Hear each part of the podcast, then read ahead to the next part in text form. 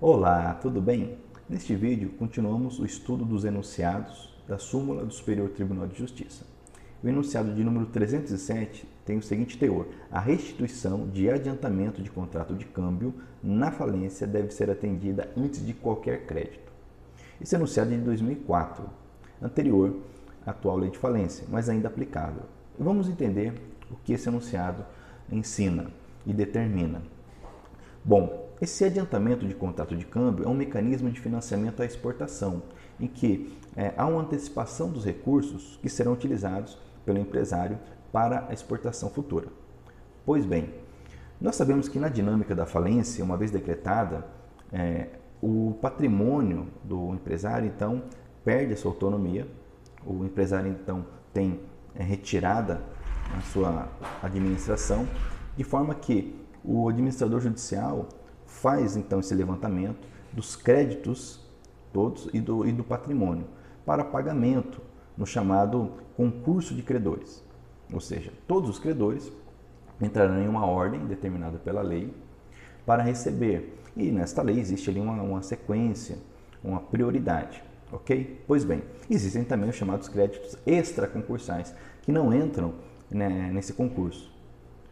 Mas estamos falando aqui de um outro instituto, que é chamada restituição.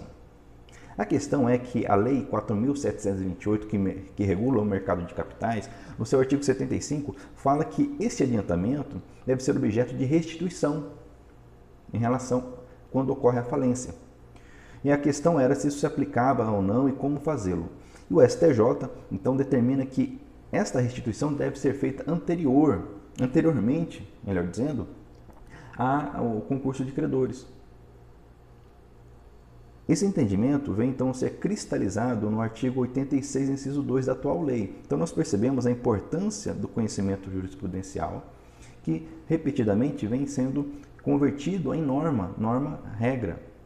Então diz o inciso 2, é, proceder-se à restituição em dinheiro da importância entregue ao devedor em moeda corrente nacional decorrente de adiantamento a contrato de câmbio para exportação na forma do artigo 75 da lei já mencionada. Então trata-se, o entendimento aqui é, é simples, trata-se de dinheiro de terceiro em poder do falido, não sujeito à execução concursal. Então esse dinheiro deve ser devolvido antes de entrar no montante que será dividido pelos credores.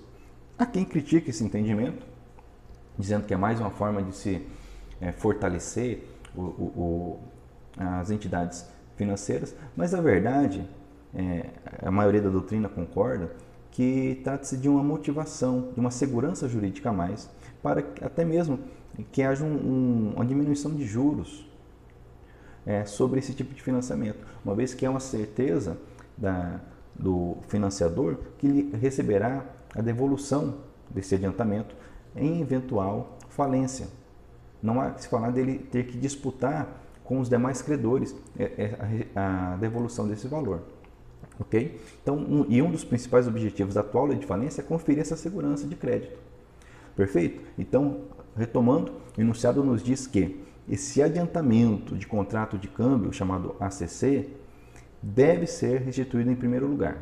E isso vem então a ser cristalizado no artigo 86 né, da atual lei de falência. Sobre este assunto, ainda existem duas súmulas, dois enunciados do STJ que eu compartilho aqui rapidamente.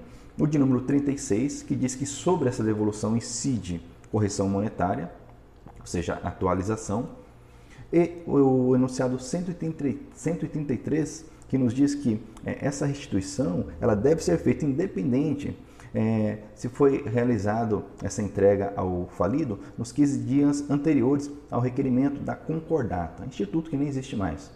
Concordata que foi substituída aí pela recuperação judicial ou extrajudicial. Mas fica o, o registro desses mais, de mais esses dois enunciados, o 36, que se aplica ainda hoje, e o 133. Ok?